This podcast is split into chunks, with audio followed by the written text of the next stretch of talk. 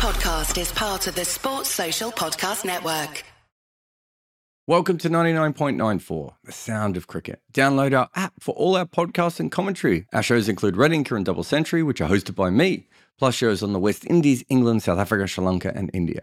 You can find them all via our social media at 9994DM or by searching in your podcast or YouTube places for the name of your team and 99.94, where we talk cricket.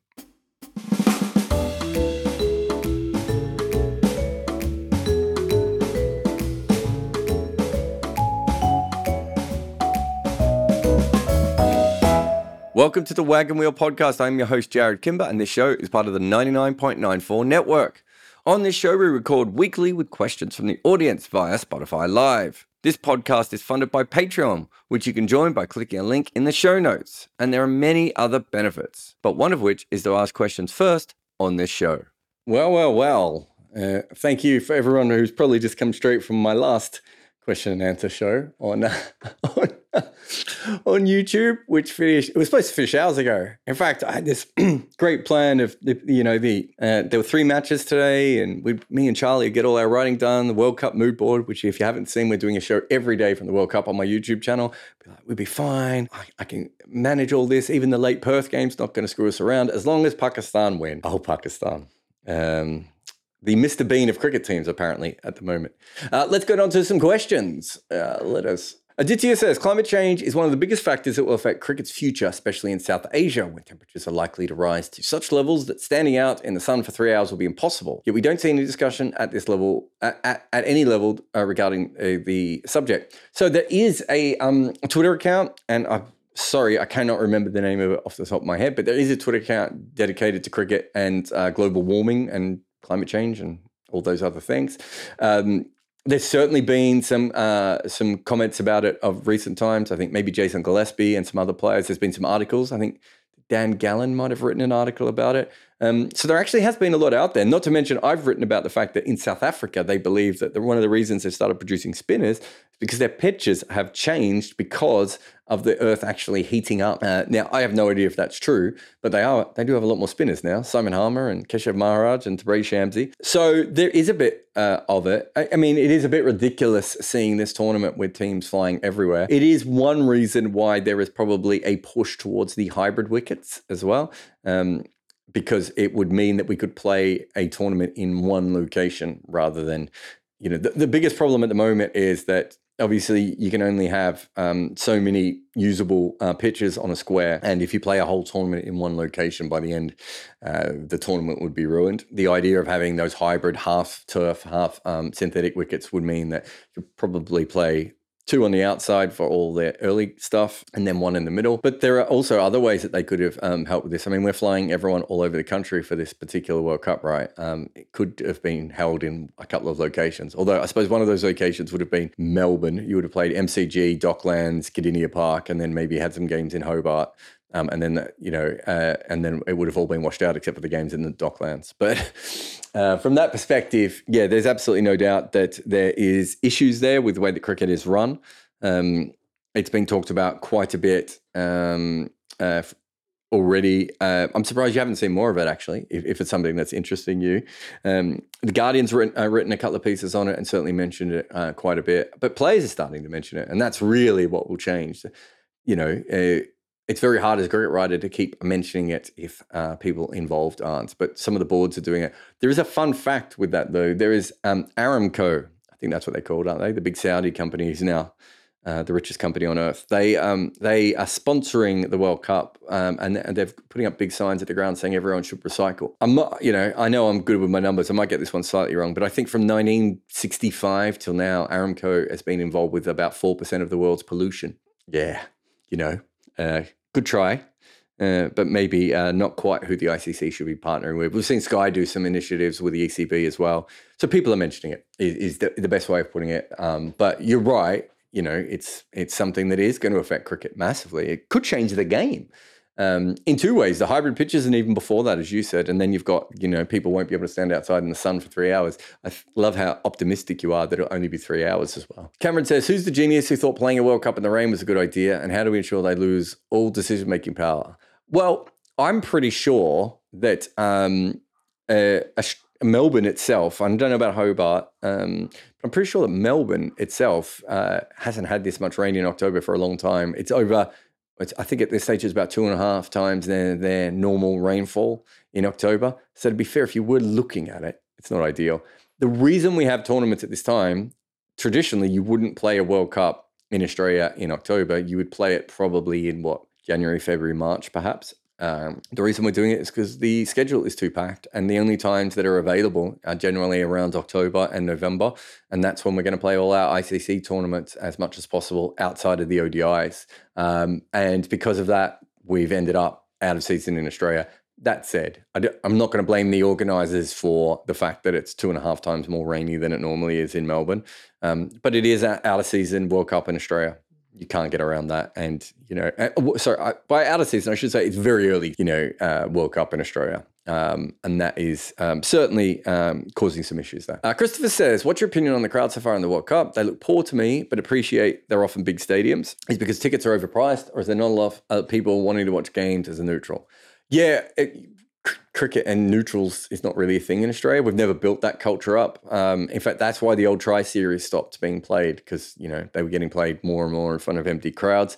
There was a period, I suppose, in the 80s where cricket fans would would turn up to them, but eventually Australia, especially when Australia became the better team, um, that really became the big thing. The more important thing thing here, though, Christopher, is that Australian cricket fans don't go to cricket in October. It's not a month that people go to the cricket. If you go through Australian cricket history, it's really been December, January, and February, the actual summer, uh, in the heart of summer. Sometimes you can spread that out into early March, uh, depending on the series or you know or whatever it may be. But cricket isn't played in, in Australia in October. You've got other things going on.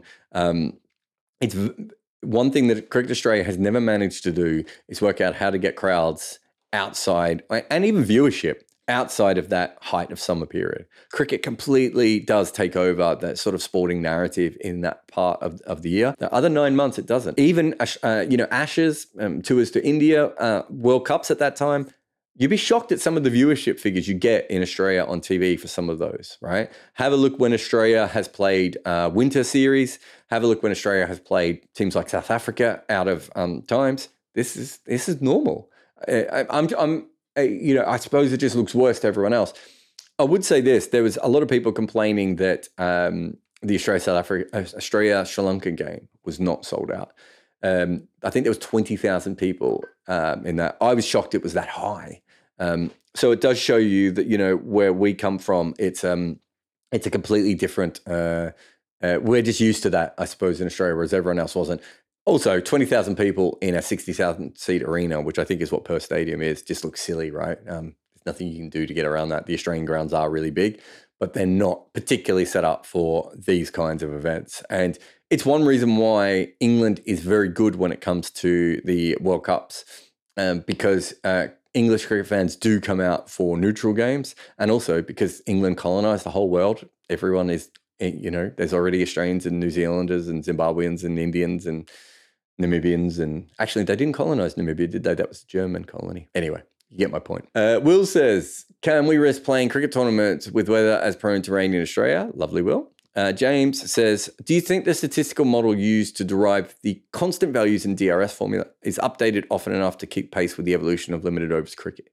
Yes, but I don't think DLS actually does exactly what it probably needs to do. I think it was probably invented at a time when um, the, the main the main problem was in the old rain um, situations was what happened was you'd get a game that would rain, and then we didn't know what total to put on to have a good game. So DLS was really come about so that we could continue to have the game um, played. That's not that's one part of modern cricket, but the other part is that since we've started getting all this data and the you know the betting companies are getting smarter and all these companies have win, uh, you know, win predictors and all those sorts of things. We actually have a lot more information on cricket games, and I don't think DLS is matching with that. So we know that this team is going to win seventy percent of the time. I think those sorts of things have to be factored in uh, to what is happening within DLS, and I think that's what people want to do going ahead.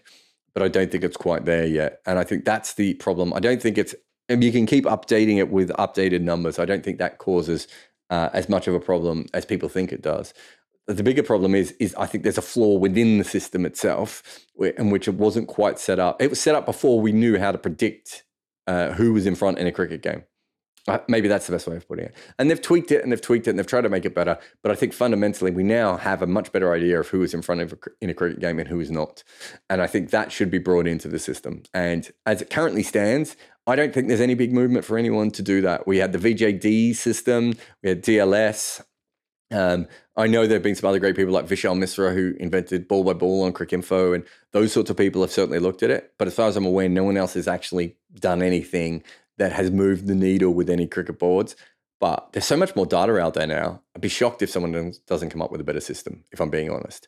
Um, my question though is will that better system be implemented?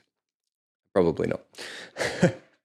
um, James says, could you share an example of a major shift in your perspective uh, on cricket based on something that you learned from exposure from cricket people from other countries' cultures? Ooh, um, uh, yeah, I mean, you know, Australia is, it's not until you leave Australia that you realize how different cricket in Australia is to everywhere else. Um, for good and bad, there's some really good things about Australian cricket. I think it really is played much more like a team sport than a lot of the other countries are. Um, so I certainly think that that is a positive in, in Australia's thing. But obviously, it's also played in, a, you know, an aggressive you know, nonsense way at times. There's lots of good things and bad things, I suppose I would say. So getting out of that bubble was really interesting. Um, uh, you know, I've talked about there's an old podcast actually, James, uh, which I did with Subash about um, traveling to the 2003 World Cup. That really changed the way that I realized people thought about Australian cricket, and therefore changed the way that I thought about Australian cricket. Um, but I think I was always a bit of an outsider anyway. I don't think there are that many kids in Australia uh, in 1992 whose favorite cricketer was Mushtaq Ahmed. Um, so I think partly I can't come from that. Um, I'm trying to think of what else. Um, yeah, I think I, I, I think I realized that Australian ta- Australian tactics can be a little bit dogmatic. So I think you know you know talking to other people from other cricket um, places allows you to think a little bit more laterally than Australian cricket sometimes does, which it sort of sees something and goes for it, but it doesn't realize, you know, like the two Raptors in um, Jurassic Park doesn't realize you can come in from the side. Um, I'm trying to think of anything else. Um, but yeah, I think that 2003 World Cup was certainly a big thing. You know, hanging out with South African and Indian fans specifically um, really does did teach me a lot about um, the way that Australia was seen, but also the way that people looked at cricket outside of that. Um, but yeah, I'm not sure there's anything else. Uh, that's the main one. Um, I think that really is the reason I, you know, that, that had I not made that trip, um, I'm not sure I would have developed into the kind of writer I am today. I think I would have been more of an Australian cricket writer rather than an Australian cricket writer who writes about global cricket. Um, uh, and I, when I look at Australian cricket writers, I still see them in that uh, you know, they didn't have that early experience in the same way. That hasn't shaped them in the same way. Plus, the other big thing for me was because I didn't, I, you know, my editors were Sambit Bal, Usman Samiuddin, uh, David Hopps. Um, you know, uh, you can throw someone like John Norman in uh, as the, the boss at Talksport. These people do, you know, when you're, you, you know, when you're sending in copy and whatever, you're getting them notes back as a non-you person at any time when an editor. But specifically within cricket, I'm sending this off, and Usman's like, "Well, that doesn't make sense because this happened." So you you know having those sorts of, um, they're all um, great at what they do. So having the ability to work for those sorts of people, and a lot of people are freelance for as well, um, eh, I think really um, had that ability to change it. So I, I'd probably nail it down to those two. I'm not sure there's anything specifically um, you, you know, a, another major shift in my. I think by then I'd made perhaps made the most of them. The only other thing that I had was probably realizing how m- I didn't realize kind of a couple of times when I've gone to work in cricket, it, it just looks more professional from the outside. And then when you're in it, you do realize it's not really that kind of place. Um, so that's probably not about, you know, um, other countries and other cultures. Um, but there, but but then uh, the only other thing I would say is that I think I've been in a really, really. I think people like me and Barra are really lucky to be able to really understand how different cricket cultures take up cricket, and because of the places we've worked for and the sort of journeys that we've had as writers, um, and because we've been feature writers, it really does allow us to understand that you know cricket is consumed in a very different way in all these different places. Um, and so I think that is probably another thing that I've come across. I don't know if I've answered that question well. Um, Will says, uh, "What's your thoughts on intentionally dropping people, not trying to get players out when they're playing incredibly bad, such as Finch versus Sri Lanka? Have you ever discussed this while working for a team? I've never discussed not trying to get players out, um, uh, but it is uh, that I can remember. I might have around the bar, but certainly not as a proper concept because it's one of those things that you kind of have to discuss in the game. Like you wouldn't, I don't think you'd ever want to do it before. You know what? players probably think you jinx the game anyway if you did that. But I don't think it's something that you would talk about before. it might be something you talk about as a general concept. And I've never worked with an international team. So there might be an international team who might come across that as a concept. Um, but when you're in franchise cricket, those sorts of deeper level conversations are harder to have. I have had conversations about retiring people out um, before it's never it's never quite worked the way that you know uh, that, that we could do it. But I work with Brad Hodge. He's a big fan on retiring people out. I think he's probably talked about that on commentary before. Um, and I've certainly talked with other people about a similar kind of thing of you know uh, the, I, th- I, think um, in some ways it was almost I'm trying to think there was an innings where someone got sick when they were batting and they wanted to bat on, but their strike rate was coming down, and they clearly were losing, I don't know, hydration or power or strength, energy, whatever you want to call it. Um, and you know, we really wanted to retire them out, and we had a long chat about it. And I think by the time we decided that we were going to, I think they just went out anyway. Um, the uh, intentionally dropping people thing is really interesting because I remember talking to Kieron Pollard about um, him fumbling the ball on purpose. That's all he did was fumble the ball on purpose. He didn't drop a catch in order to, I think, allow someone to get a second run. And he's done it a few times. Um, he got so much hate over that. I wonder what will happen the first time someone purposely doesn't catch a, a fielder and it makes it obvious. Uh, sorry, catch a batter and makes it obvious. Um, so I don't know uh, how that will go. Uh, it won't be handled well within our sport. I think we can safely say that. Uh, big th- uh, big thanks to everyone uh, on that was on all the Patreon people uh, who asked all their questions there. So remember, they get to ask their questions first. Um, you can subscribe on Patreon. You get ad free uh, podcasts. You get the podcast earlier than everyone else. You get access to all these other things as well. So go over there and do that if you can. And questions within the room. We got the always immaculately dressed Vamshi. Hey Jarrod, how are you doing? Very good. What's your question? Uh, first of all, I wanted to say thank you for doing all these videos and these spaces. And I can't imagine if you're getting any sleep, but thanks. I'm getting no sleep. I can confirm. uh, so um, I, I'm not sure if you answered this earlier, but um, so I started. Uh, I joined Twitter a couple of years ago, and then I discovered that there's this whole thing called Cricket Twitter. And as I started interacting with people, I found that my understanding of cricket has changed. Mm-hmm. And uh, I, I no longer see myself as a partisan fan. I guess I wanted to ask you when did this change for you? Because clearly, uh, as working as an analyst, you, you're not partisan and you probably view cricket differently than most other people. And I, oh, I'll, I'll answer this because it's a big answer. And then if you mute yourself, and then you can ask the second part if you'd like. So, it goes back a long way with me. I think there was a lot of nonsense said about Australian cricket that was just clearly false by sometimes by the written press, but more often by radio and TV.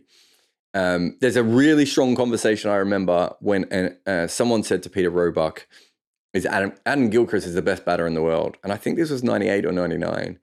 And Peter Roebuck's like, "We've got Brian Lara, Steve Waugh, we've got you know um, Sachin Tendulkar." Uh, Dravid, all these players who you know had success over this period of time. This guy's been around for five minutes, and I really remember thinking, "There's a there's more to cricket." Also, you can take that back further to the fact that I love Pakistan cricket from a very early age. That, you know, and they clearly had a big impact on me uh, thinking about cricket outside of Australia. Um, so those things were, I think, quite big. That 2003 World Cup thing that I talked about earlier uh, with James was huge um, for me as well. Um, but I honestly think that I like cricket um, more than I like Australian cricket. And I think it's almost as simple as that.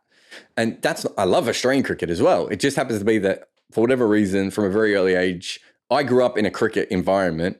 And for me, cricket was the most important thing. And it wasn't Australian cricket at the same point. That doesn't mean I haven't gone to Australia. You know, I haven't I went to that World Cup with a Australian flag cape on, and you know, I had seven, eight, nine. Actually, I didn't have that many Australian shirts when I was young. I had mostly Victorian shirts. I'm probably not partisan when it comes to anything uh, to do with the Victorian team. I'm much better with Victorian players these days than most than I used to be. Um, but yeah, I, so I do think that there's that. Also, I just think that there's uh, there's probably just an outsider bias to me in general, and so you know I see things in a slightly different way than perhaps a, a normal person would. Um, I you know don't want to get too psychological there, but I'm sure there's that also plays a part in it. Sorry, what was the second part of your question? Thanks for that. Uh, the second part was uh, how do you find cricket Twitter in general? And if there are any favorite accounts of yours that you like, uh, would you mind recommending this? Yeah, um, I was kind of there at the start. I kind of feel like one of the forefathers of cricket Twitter. You know, it's people like me and um, Iain O'Brien and um, you know Alex Bowden and um, I'm trying to think of some of the other um, you know Subash. Um, you know, uh, there was a lot of us, you know, really early on uh, that were involved in that. And we didn't know what cricket Twitter was, right? We're just talking amongst ourselves. Mostly we come from the blogs. So if you, everyone I've just mentioned there had a blog, right?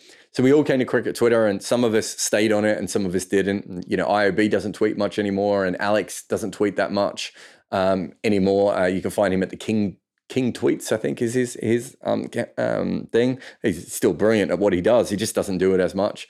Um, Subash doesn't tweet much at all, you know, but that, that early sort of 2008, I suppose, when we all went to Twitter.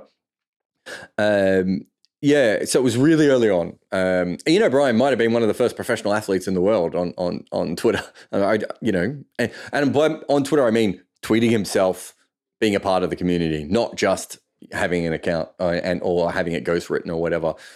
Um, and so I've seen it grow. I, I remember the first time I realized there was now an Indian cricket Twitter and Australian cricket Twitter and all these. Like that was really interesting to me because it's a bit like the way that Cricinfo grew, interestingly enough, which is it started as the, the whole sport and then it branches off into all the national things, which is different to how kind of cricket works outside of the internet.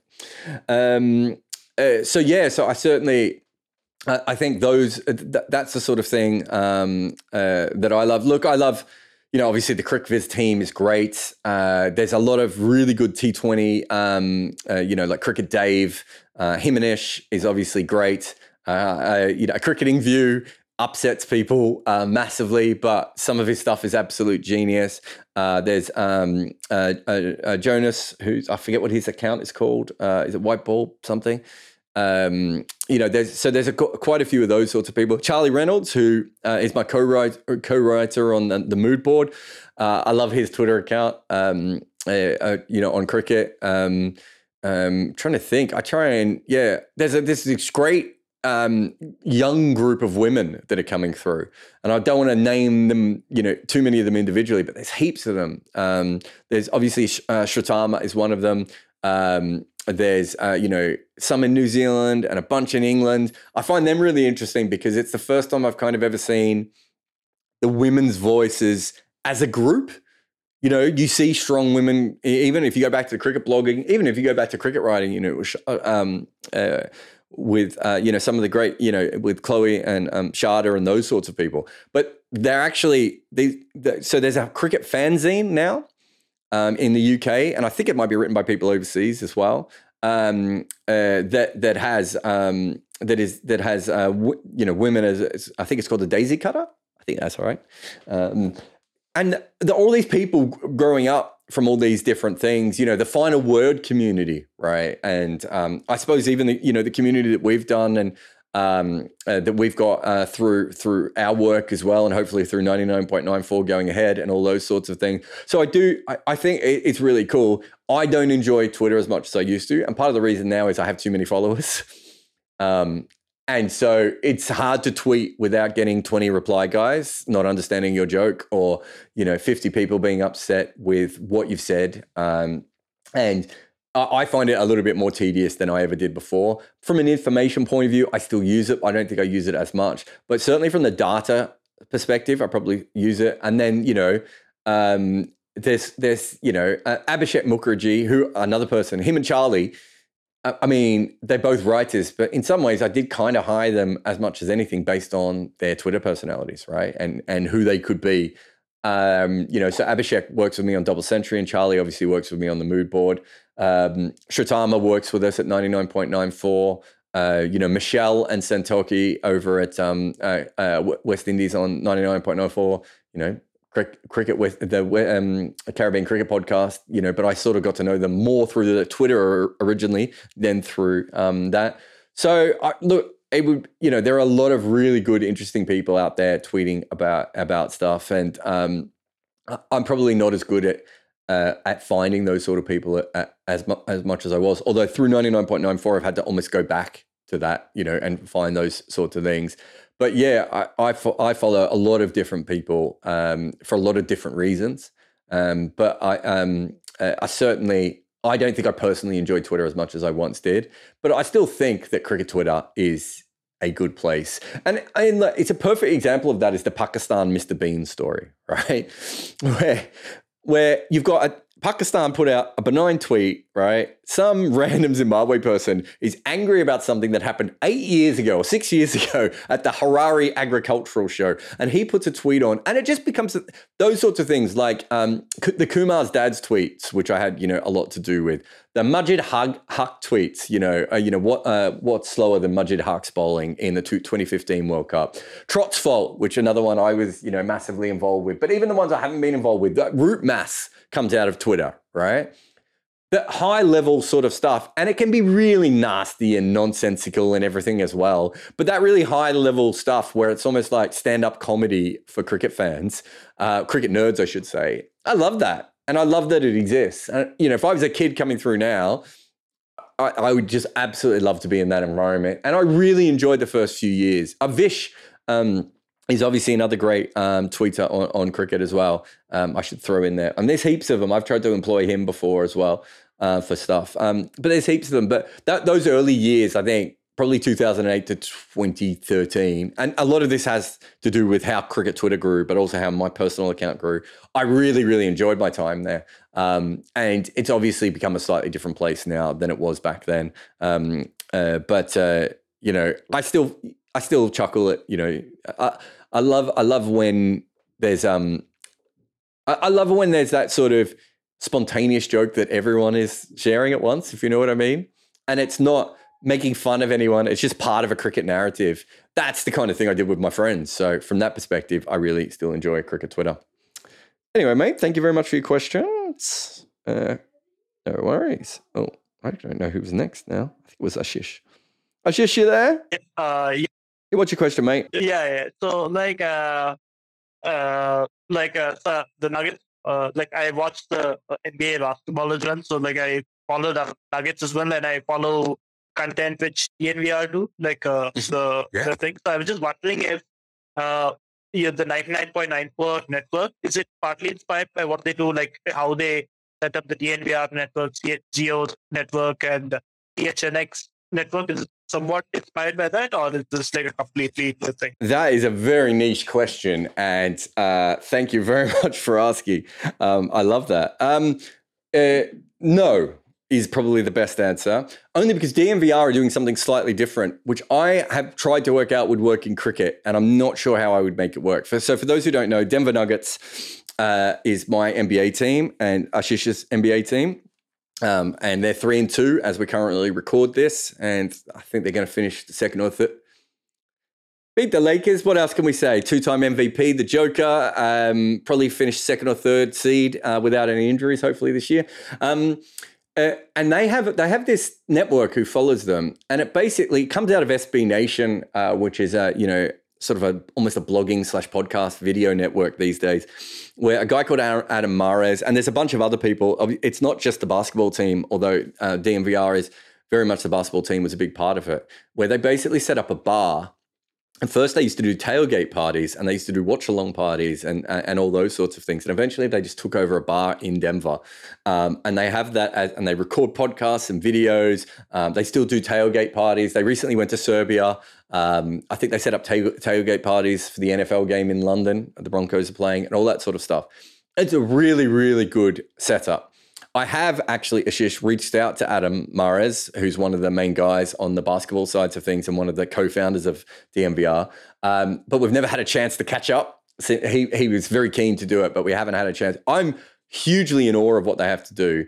I wouldn't say that it has inspired anything to do with 99.94, only because I think there's this there's this city based around multi sports and an event to, uh, an event space to go and watch it. We uh, that's not what I'm looking at doing with 99.94. 99.94 was more inspired by the fact that when I worked for Cricinfo, I realized that, and even before actually I worked for Cricinfo, I realized that there are so many people who are so passionate about cricket, but basically only cared about their team, right? And I didn't think they were being catered for by newspapers particularly well because newspapers write for general audiences, right? And I had this idea, and back in 2011, Uh, we almost got it off the ground back then. So a long time, well before I was permanent with Cricinfo or anything like that. Um, uh, I had this idea, and we had this guy with money, and we were going to combine Test Match Sofa, um, Spin Cricket Magazine, and this online entity. And we literally, I was going to go and get the best writers from all the different countries in the world, instantly have 12 writers from 12 different places um, and base it on this sort of thing, and then bring those people through Test Match Sofa so they could commentate and provide expert analysis. Um, and then we'd also have the magazine so that they could flex their their, their more um, literary style things at that time. And it fell through. Then I went to Cricinfo and I went to Cricinfo and I said, I really want to do, you know, this is when I was established with Cricinfo. I said, I really want to set up a podcast network. And they kind of did, but they didn't. And the technology wasn't there to be fair to them. And it was hard to do it all together. I think we had a couple of podcasts on, um, maybe four or five at most. It didn't quite work. And essentially, ESPN said at that time, we don't believe in podcasts. this is hilarious. Um, and India, ESPN said to me, Indians will never listen to podcasts. Again, quite hilarious. Um, then I suppose the next big thing with 99.94 is going off and, and COVID. And when, when the COVID thing happened, I was like, okay. Um, and here's a story I don't think I've ever said before, but I was offered a job on the same day with Cricinfo and CricBuzz. Um, uh, literally, they both reached out on the same day asking me to, uh, you know, CricBuzz. I'd never worked for them before, but they asked if I wanted a job. Cricinfo originally asked me, offered me a job, and I think it went back to a contract or something like that. Uh, I think that's what it was. And I was sitting there going, okay, I can do that, but I know what the I know what Cricinfo is going to give me and it was great. And I love my time there. And, you know, Sambit is still a friend of mine. Usman is still a friend of mine. And, you know, a lot of the writers and the, the producers and everything, right? I'm friends with. But I knew where that was going to go, right? And then I looked at CricBuzz and I talked to CricBuzz and I said, well, I'm more than happy to come across, but if I'm going to come across, it has to be with podcasts and video and writing. And they were like, uh, we just want your writing. And I went, what? It's 2020. And so I just thought there was a better way of doing it. And by that stage, I had sort of had that original idea that I tried to get up in 2011, and I'd had the podcast network with Cricinfo. And by this stage, the Locked On Network existed in America, which Adam Mares from DNVR is also on. Um, and um, SB Nation were doing a similar thing. Blue Wire um, podcasts were doing a similar thing. And The Athletic had come out. I think my original idea was right. I was just way, way ahead of my time, and I hadn't worked out how to make it work now I was watching the Americans make my original concept work, and I was like, great. Now, what can I do that's better than them? And so, you know, one of the things that we want to do is commentary, obviously. The other thing is the Locked On Network didn't originally originally do video. I thought that was a massive mistake. Um, in fact, when I saw original investors and I was telling them we were going to do video, they were looking at Locked On going, well, Locked On's not doing video. And I said, they will. Um, so I got that one right as well. Um, and, and really being able to see that marketplace, but also to go back to the previous question, of being able to see how these different cultures, uh, you know, uh, in in I get a masterclass in cricket online between 2007 and and 2013, let's say, right? So from the time I started my blog until I uh, or 2015 really, and I started my blog all the way through to being a full time worker and a manager at times at Cricinfo, right? Absolute masterclass in how these things worked, and I knew that it wasn't being done correctly. That's not to say that Cricinfo or CricBuzz in their systems are wrong, because I think still think they're going to be very successful. But I knew there was something else missing, and and and I knew it was team based, and I knew it was multimedia based. I had all those things available to me and was starting to push t- towards them. And then spending so much time during the bubble listening to the locked on podcasts uh, and i don't just listen to the nuggets ones because i you know like some of the other teams but reading the athletic then even the dnvr even though it didn't inspire me directly, all those things are really, really interesting. And I just kept grabbing different things. And then, you know, John Norman is a, you know, a huge one as well. Me and John have been talking about this for ages. And my side of it's always been more the video writing podcasting. His side's been the commentary. But we don't understand why these massively popular games you can't listen to the radio commentary everywhere right? So we have been putting me and john have probably had hours and hours of, of conversations about all this sort of stuff him from his perspective and mine from my perspective. And you know we've been putting it together. So dnvr i think if anything i saw that you know Adam Mares was calling himself an entrepreneur and he was expanding and everything else. That made me think that that's probably where the future is for me as well. It was actually really hard for me to think of myself as a business person up until very recently, even though I clearly was.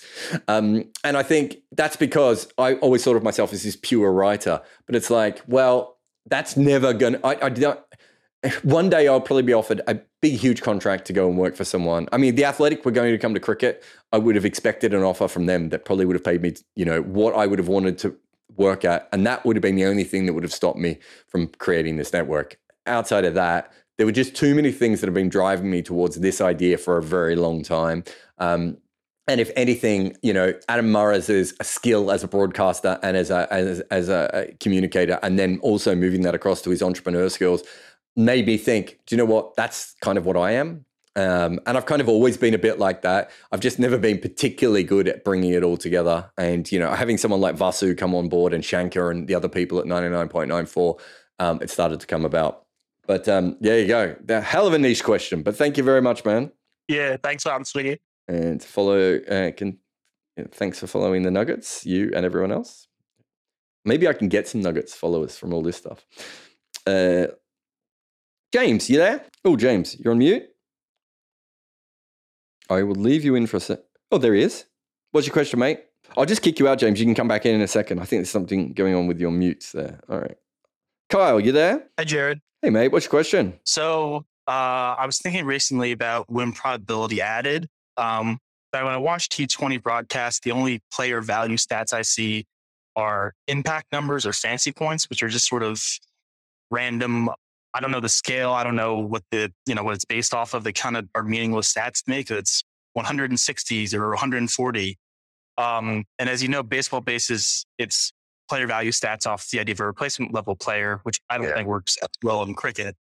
Um, but in a finite game, I think a WPA stat where every ball faced and ball bowled has a value added to a team's, you know, uh, win score that can be tracked on WinViz, it'd be really useful. Do you think you know, broadcasters might start using those stats more? Think there's something that could be gained from the average viewer, or, or is there a reason that they're not being used? They're not being used because the people involved don't really understand any of this, and they're just getting to the others. I mean, you still got broadcasters putting up the um, the BASRA, the batting average plus strike rate, which no one who does cricket analysis thinks anything of. Um, uh, so they're a bit behind. That one that you talked about, that was actually told to me a very long time ago by a key person within cricket uh, in the administration side of things. And the the reason that we thought at the time it wouldn't work is because we didn't think the match predictor models were good enough. But even on a basic level, I think that makes sense. Um, you know, after every ball, uh, you you know, is your team more likely to win or less likely to win, right? Um, so I do think that might be something going ahead. I think a bigger picture stuff that, that, that in some ways that's already happening, but I'm not sure if it's happening on that micro ball by ball um, system at the moment. But I reckon my friend told me that five or six years ago, and me and him have been thinking about it for a long time. Uh, it's something that if I ever get my own proper analysis team behind me, um, I think that's certainly, and I know who I want to use for that. This company called Intelligent Cricket, who I've been talking to.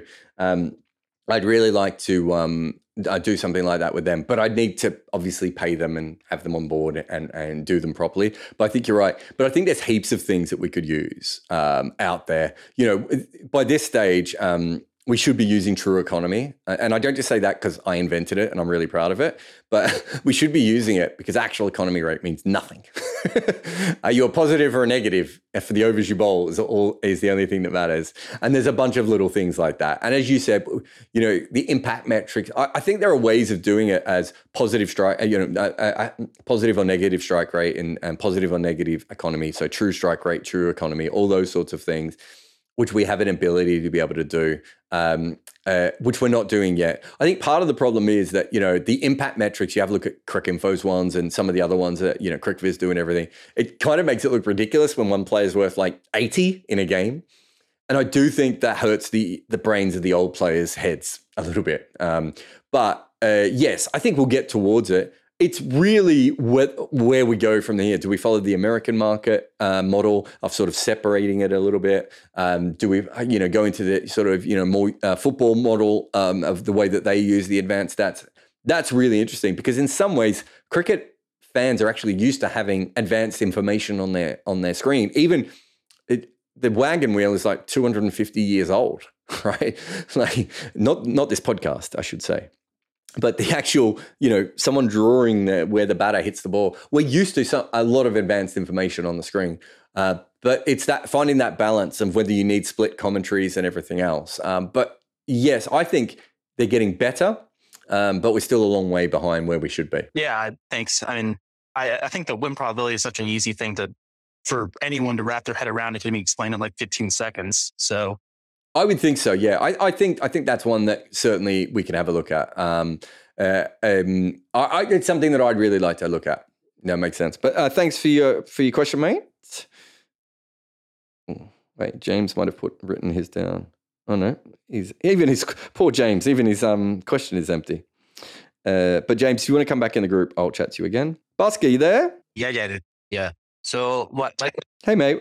So I wanted to ask about like we've talked about how chasing teams have a huge advantage in T20, right? But in this World Cup, what we're seeing is that a uh, lot of teams are like, kind of floundering in the chase, losing close games. I think uh, Netherlands lost by five runs, and then England, and then today Pakistan. So my hypothesis is that uh, because of the bigger Australian grounds, uh, I think in the end they're overestimating how much they can score and therefore they are kind of missing it. Obviously, they're losing a wicket in the middle or the last five overs overall. But what what do you think is like uh, uh, beside the pitches and all that? Why is the cheating team not winning that much as before in like in Asia and other countries? Yeah, remember though that when we talk about that, it's only like fifty five percent of the time, which in a two horse race is massive, and they should look at. But you know what I mean? It's like I think people think it's like the chasing team wins eighty percent of the time or something, right? It's it's nowhere near the amount that people think. Um, uh, yeah, I, I mean the, the, bigger grounds could be a part of it. I think it's probably more to do with the pitches so far though, because the bowlers have been on top, right? So if you're saving it to the end, you've probably lost extra wickets. Um, and then when you try and hit, look at Dawid Malan, look at Shan Masood, um, look at Aaron Finch. These are set good players who you know, can hit the ball, and none of them had the ability to be able to do that. Um, and so I do think that that is playing a big part as well. Uh, having the bigger grounds is also an issue, right? You can't just muscle a couple over. You really have to hit the ball consistently well, and that makes it a little bit different to other uh, other forms of T20 cricket. So I think that plays a part. But I really think if the pitches were flat, I'd have to go back and have a look at the Big Bash. But I, I don't think. Um, I think the home the the chasing team still wins more in the Big Bash than anywhere else. So I do think this is probably more early season wickets and perhaps my old friend the reinforced Kookaburra seam. So do you think the teams will change a bit of strategy in terms of how they go? Because now with the the steam you cannot go hard in the power play and then it becomes tougher uh, at the end. So how do chasing teams strategize to to have a better success? Or you just bat first? No, no, I definitely I think teams will change a lot during this World Cup. I think um, I think not forget just the, the batting first and, and the chasing and all that sort of stuff. I think well, you know, Steve Smith might come into the Australian team because of the kind of pitches we've seen so far. Um, I think that batting skills are going to be more important. Potentially, you might get more seam bowler, um, more seam part timers bowling. You might even get more seamers into the side. Um, we might see the return of pinch hitters at the moment because you don't want to lose your, your batting stocks in the middle order. You might want to do that. So I think there could be a bunch of different um, changes in this World Cup. Having said all that, if, if it suddenly gets hot in Australia and the sun comes out again, maybe you won't have to make all those changes. William, you there? Hey, um, I just wanted to ask because I've been really enjoying um, your latest series of Double Century, and also it's like the exact the episode length was like the exact length of my commute, which is quite fun. Um, but of all the teams covered, who was like the most unlucky? Do you think to have not got full membership? And like, if it's different, who do you like per- like personally wish had got full membership? Who do I think is more most unlucky is Argentina. I think Argentina would without doubt as good as New Zealand, probably better than New Zealand, and not far off where India was at the same stage. And um, I think it's ridiculous that there was the uh, you know that there was a rule that only Commonwealth teams could get in, and so Argentina didn't make it. Uh, so I think they were the the most stiffed, I suppose. Um, I think the one that's saddest for me is Denmark, um, just because that's they made it as professional cricketers. Do you know what I mean? Like, there's a lot of other cricketers, the, the Fijian ones, and and other places where you just like, well, these are really good cricketers, but they're amateur cricketers who did well. Um, the Denmark cricketers to be able to force their way into county cricket in an era where that probably wasn't particularly that keen, and then to be so successful um, with so many different players over the space of what 10, 15 years, 20 years, even probably. Um, it just feels like a real missed opportunity for cricket to not get involved in, in, in Denmark and really spread the game there. There was clearly you, you could make a really strong argument that Denmark was moving in a better direction than Danish cricket was. That's Danish, Dutch cricket was, sorry. Um, and I really, you know, you'd have another strong European team. Um, you know, even if they were only, even if they only got to the level of Ireland and Scotland and the Netherlands, that's still huge. Um, uh, so I think that one really, really hurt me.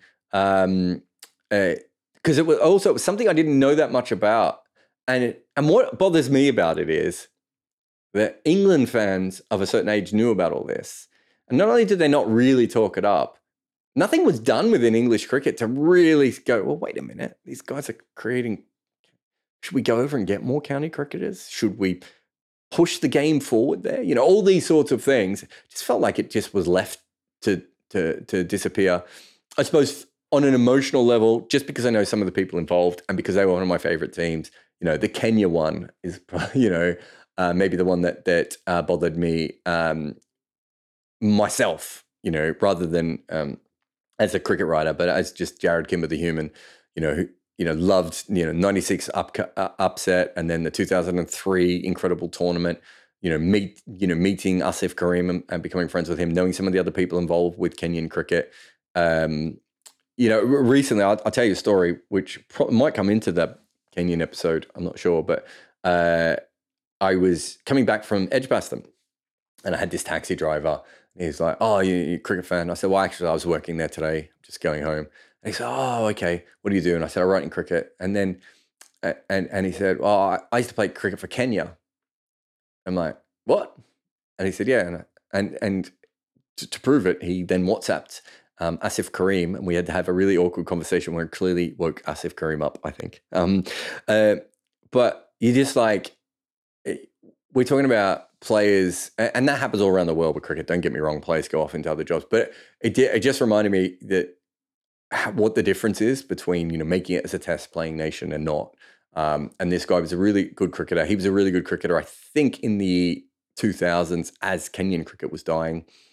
Um, and um, couldn't make a career off it. You know, it wasn't really worth his while sticking around and you know moved to the UK and ends up as a taxi or an Uber driver or whatever he was. So um, yeah, those are probably the three. Argentina, I think, are the best team. Dan- Denmark just seems like such a missed opportunity, and Kenya just because um, uh, you know I grew up loving Kenyan cricket.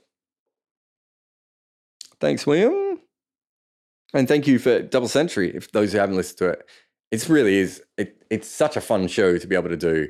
Um, we've got, I think, we've got a few more episodes in this season coming up. Um, it, uh, by, in Namibia is tomorrow.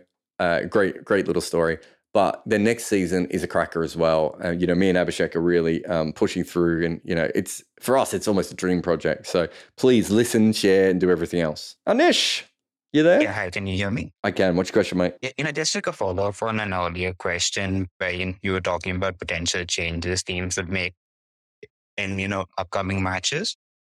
So I wanted to ask because for lack of a better term, teams in T20s have their own, you know, philosophy for the way they approach batting or bowling.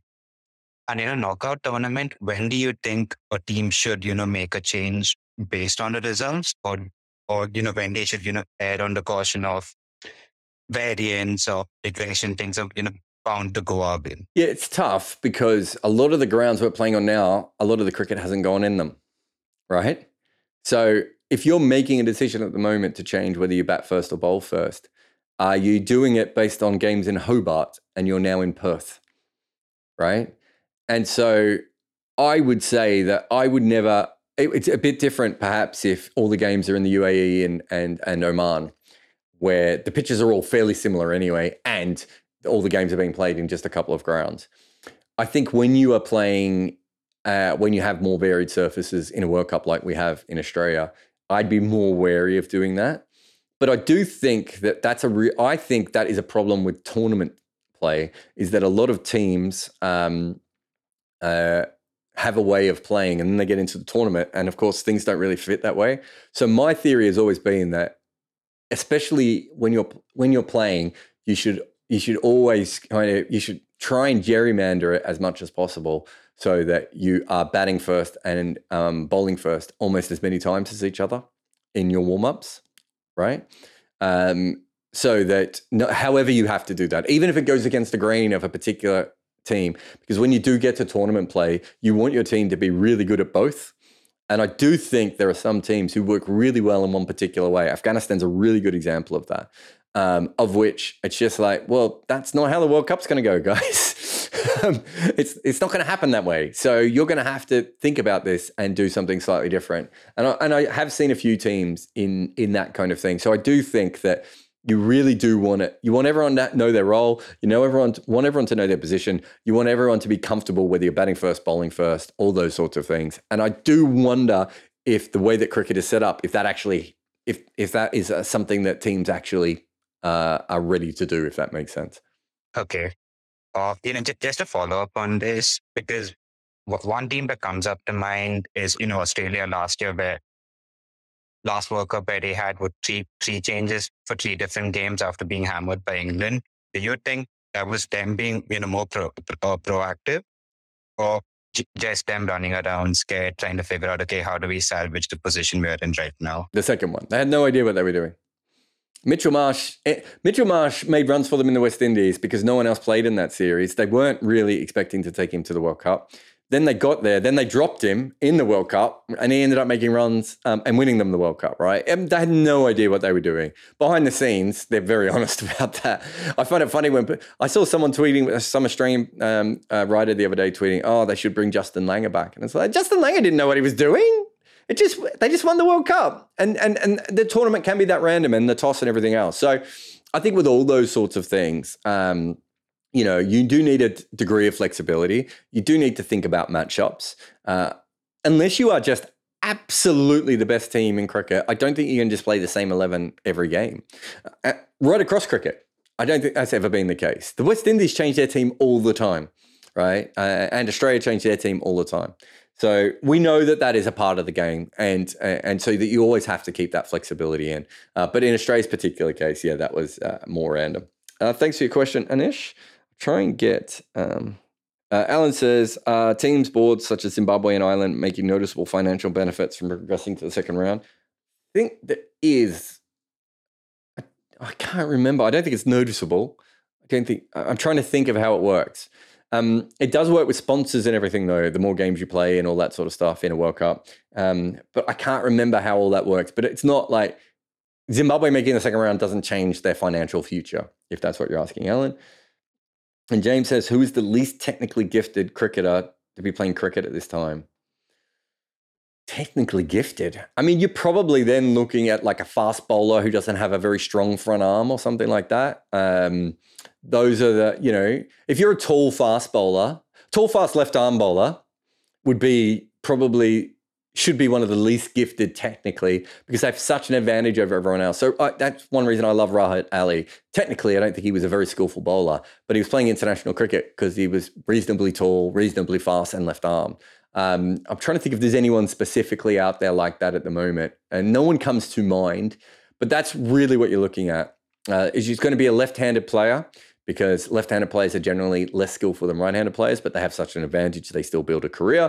You're probably looking at someone who's probably naturally tall and naturally fast, um, and therefore has an advantage. But I can't think of I can't think of anyone specifically. But you know, I always go back to the left-handed thing, James, um, when you ask that question of uh, why do so few left arm bowlers bowl the Doosra or the carrom ball and all those other sorts of things? You know, um, it, why do so few left arm bowlers can they bowl around the wicket? And, um, you know, do they not bowl as many good deliveries and that sort of thing? And it's because their, their big advantage is already being left handed, right? Whereas right armers have to keep looking for an advantage. Um, and, and, and, it's the same with left handed batters as well. Um, so it would be someone like that. But I can't think of anyone off the top of my head. But Rahat Ali is always one that comes to mind um, from that perspective. Um, but yeah, tall fast bowlers, just in general, if you can bowl 80 miles an hour and you're over six foot six, you know, very big chance of making it. And you might not have that many discernible skills, but geez, you've already got two that sort of combine. And so technically, you might be all over the place with your wrist and everything else. People have still got to play you. Um, and that becomes tricky. Anyway, Huge thanks to everyone in the uh, room room here today. Um, big thanks to everyone who's listening to the podcast or watching it on YouTube. Remember, every day of the World Cup, we're doing the World Cup uh, mood board on YouTube. Uh, we've got all the new podcasts. Even on my show, we've got Bharat. Obviously, we have now Double Century as well. You can listen to those two. Uh, comes through this feed. Double Century is on its own feed. So Double Century, uh, um, on, wherever you find your, your podcasts. It's not on YouTube, so you have to listen to it. Uh, we will try and do something about that eventually, but they're not the most uh, what's the best way of putting it? They're not the most visual mediums, uh, the way that we put them together. Um, uh, but also 99.94. The Mitch Johnson podcast is out. Uh, he'll have one episode, so another one comes out on Monday. Um, and Australia on 99.94 with Bharat and Mel. Uh, somehow Bharat is on almost as many podcasts as I am on 99.94. And who saw that coming? Anyway, huge thanks to everyone in the room again today and for all your questions. And I'll see you again next time.